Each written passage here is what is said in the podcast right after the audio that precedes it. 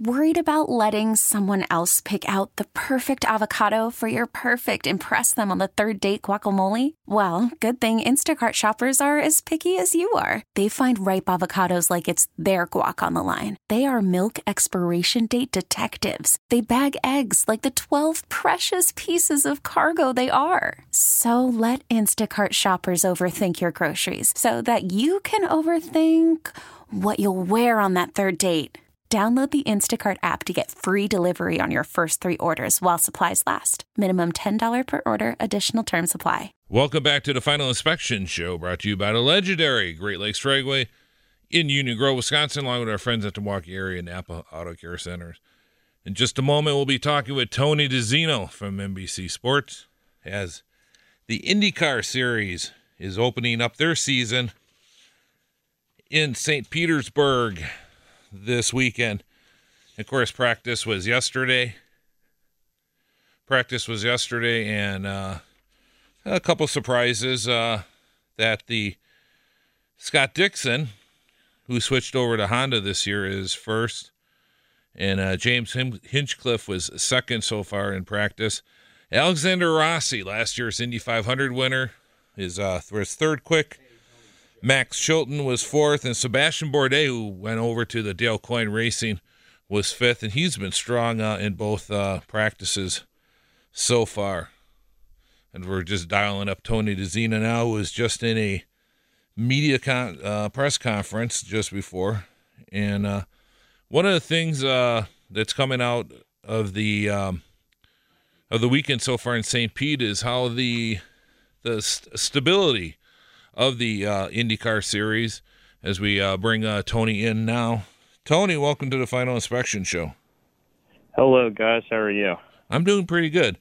I was just talking about uh, how Scott Dixon was uh, fastest in uh, practice number three, and uh, some of the younger guys, uh, Alexander Rossi and Max Chilton, was up there too, as well as uh, Sebastian Bourdais, who's, who's been quick all week so far with uh, Dale Coyne Racing. But uh, I just wanted to kind of bring up a couple of things that I, I think if there's one word that you can, that's kind of been resonating through the whole weekend in the IndyCar paddock, is is uh, stability, isn't it? It really is, and I actually just got out of an interview like no no more than ten minutes ago with Roger Penske, and the, the amount of stability we had. The uh, four major partners get confirmed yesterday: Chevrolet, Honda, Dallara, Firestone, all with multi-year extensions. And while the year wasn't listed, some of the ones that have already been announced for twenty twenty. Um, so it's at least three, possibly more than that, once we kind of look at it. It's really a sense that there's a longer direction than what we've had for, for a while.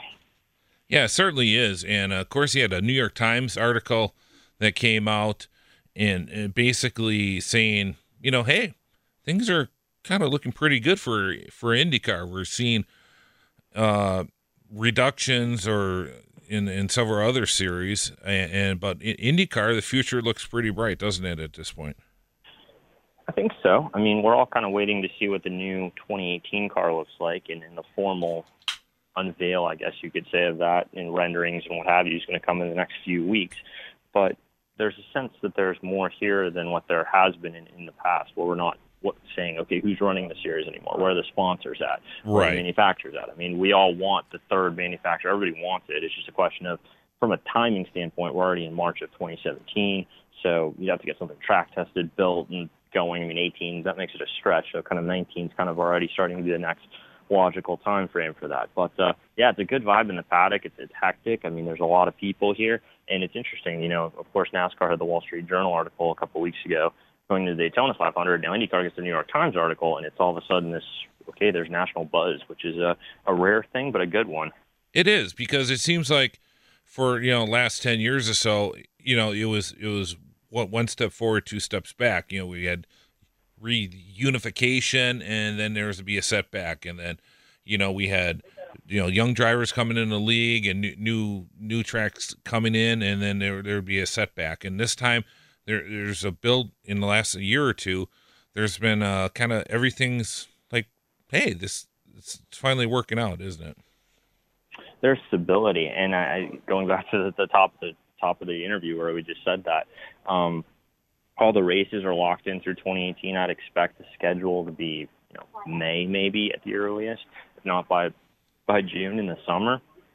It feels really good. I mean, it's uh, I've been covering IndyCar. You know, I've been a fan for twenty years. I've covered it for ten, uh, six full time. The last few since twenty eleven, twenty twelve, and it's I, I can't remember a year where there's been less turmoil or controversy going into a year. Now, of course, some will say that, oh, you need controversy to help stir ratings, get more people talking. But mm-hmm. who knows? Maybe we'll have that on track, and, and that's kind of the un, the great unknown, especially because Honda's been way better than pretty much everyone's expected this weekend, and that's not something we had pre-written into the script. You know, it's like you write tens of thousands of words, and all of a sudden, if you don't see it, then you're like, oh, okay, this isn't, this isn't what we had in mind.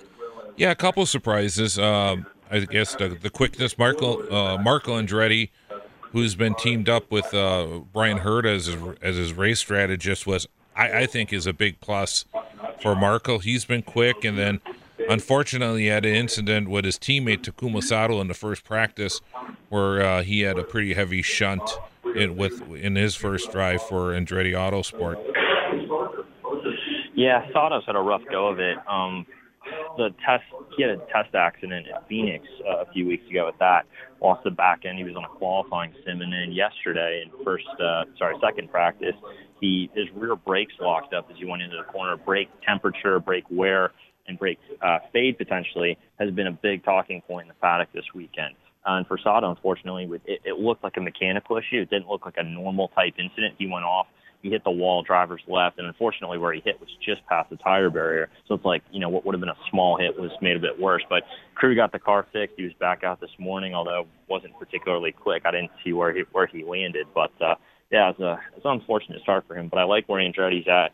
Uh, they made some big competition enhancements. They added Eric Bretzman, their new overall technical director. And you mentioned the Herta thing. I mean, Herta's known Marco since he was like, you know, ten or something. So, you know, him and him and his dad raced together. And I think Brian, Brian has a way to bring a lot out of drivers, and that's kind of where he's at now. And hopefully what he can do for Marco, because I think I think the series is better when you have an Andretti and a Rahal up there. We've all kind of been looking for it. It's just a question of when does it happen.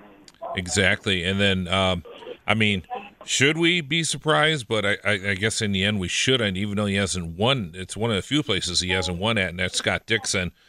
And it looks uh, with the blue G E car, you know, it it's a total one eighty from what we saw in uh, Phoenix with the plain white car, isn't it? Yeah, and it's just for this race only at the moment. They still haven't formalized the, the partner plan beyond this. Um, it's different times, but this has always been a bogey track for Dixon. You know, he's never won here, and there's always kind of the concern that, hey, if he starts strong, look out. You know, it's when he finally broke his duck at Long Beach a couple of years ago, and he won the championship that year. It's not it's not an immediate harbinger, but it's certainly better than starting, you know, sixteenth or something, and you got to make up points. And you saw what happened to Will Power last year. It took him a whole season to make up the distance, and so uh, that's that's the value of a good start, and something that if Scott Dixon gets it here, I think the field should be very afraid the rest of the way. I think so. And then uh, some sad news in the world of motorsports. I'm just wondering what kind of feedback you've gotten down in the paddock down there. Of course, is uh, the loss of John Surtees, who passed away yesterday at the age of eighty-three, the only uh, world champion on two wheels and four wheels, and won the Formula One championship in nineteen sixty-four with Ferrari. And was a uh, had a, quite a few races over here. Was a nineteen sixty-six Can-Am champion also. Uh, have you heard anything about John Surtees or any feedback from any of the, the drivers? I saw a number of tweets yesterday on social media. I think part of the challenge of this weekend at Saint Petersburg, there's just so much going on. There's IndyCar, there's six-road Indy races, there's Pirelli World Challenge, and you know I don't think drivers are really in the mindset to be thinking about mm-hmm. a loss. That being said, somebody of Surtees' stature, you know, I think we toss the word legend around a little too easily these days, and, and for what he accomplished, uh, really his grace, too, and, and what happened to Henry Surtees, his son, when he had a, a very freak accident that, that killed him when a, a wheel came detached and hit it off his helmet, uh, the way he kind of maintained and fundraised and, and kept the spirit alive with the foundation. He did a lot, and uh, I think it's I think that'll probably be felt more once the F one season gets going here in mm-hmm. Melbourne in a couple weeks. But I did see like Jenson Button and a couple others from the sports car world, and maybe an IndyCar driver or two. I'm sure I'm sure they posted about it. Just it, I haven't seen it.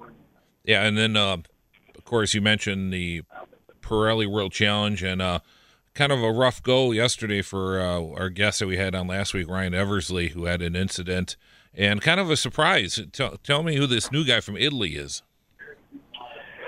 Yeah, two surprises, because we don't usually hear of Ryan crashing. He's very usually clean driver. I mean, I, I can only recall two other incidents in the time I've been covering him, so that was a surprise, although the team got the car built. And then the kid that was on the pole for the first G T race this morning, literally no one in the sports car paddocks heard of him. Uh, I mean, Calvin Fish is a respected broadcaster. He's done a great, you know, he'd never heard of him. My colleague, you know, once informer John DeGeese had never heard of him. We're all just sitting there. It's like, is this the Stig's Italian cousin or something? Uh, it shows, because it's a kid that's never raced on a street course, or rarely. You know, we he's in a yellow Ferrari, and he gets the pole, and he's actually misclassified. He should have been classified in the, the pro class. He was classified in the A class because they thought he was not Uh, you know, they didn't think he was a scratch driver or something. They didn't realize he was good. Um, he got a little bit freight trained today toward the end of the race, but uh, definitely made an impression. And, uh, you know, that series is underway. They've had that race, and their second race happens after the IndyCar race uh, tomorrow afternoon. All right, Tony, can you, uh, we're, we're, we're going to take a quick break. Can you hold on uh, over the break? Yep. All right, talking uh, Tony DiZinno, of course, of N B C Sports. Uh, you can check out his stuff on the Motorsports tab from N B C Sports dot com, and we'll take a quick break, and we'll be right back and talk more IndyCar on the Final Inspection Show on The Fan. Okay, picture this. It's Friday afternoon when a thought hits you.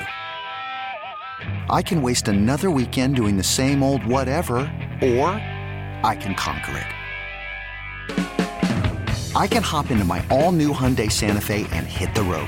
Any road. The steeper, the better. Because my all-new Santa Fe is available with H-Track all-wheel drive, so I can hit the trail without a worry in the world. Heck, with three rows and best-in-class rear cargo space, I can pack the whole family in with all our gear. We've got available dual wireless charging for our phones, so we'll never lose touch with civilization, and we won't lose touch with the primordial power of Mother Earth. So which is it? Waste the weekend, or do something a little more epic and conquer it in the all-new Hyundai Santa Fe?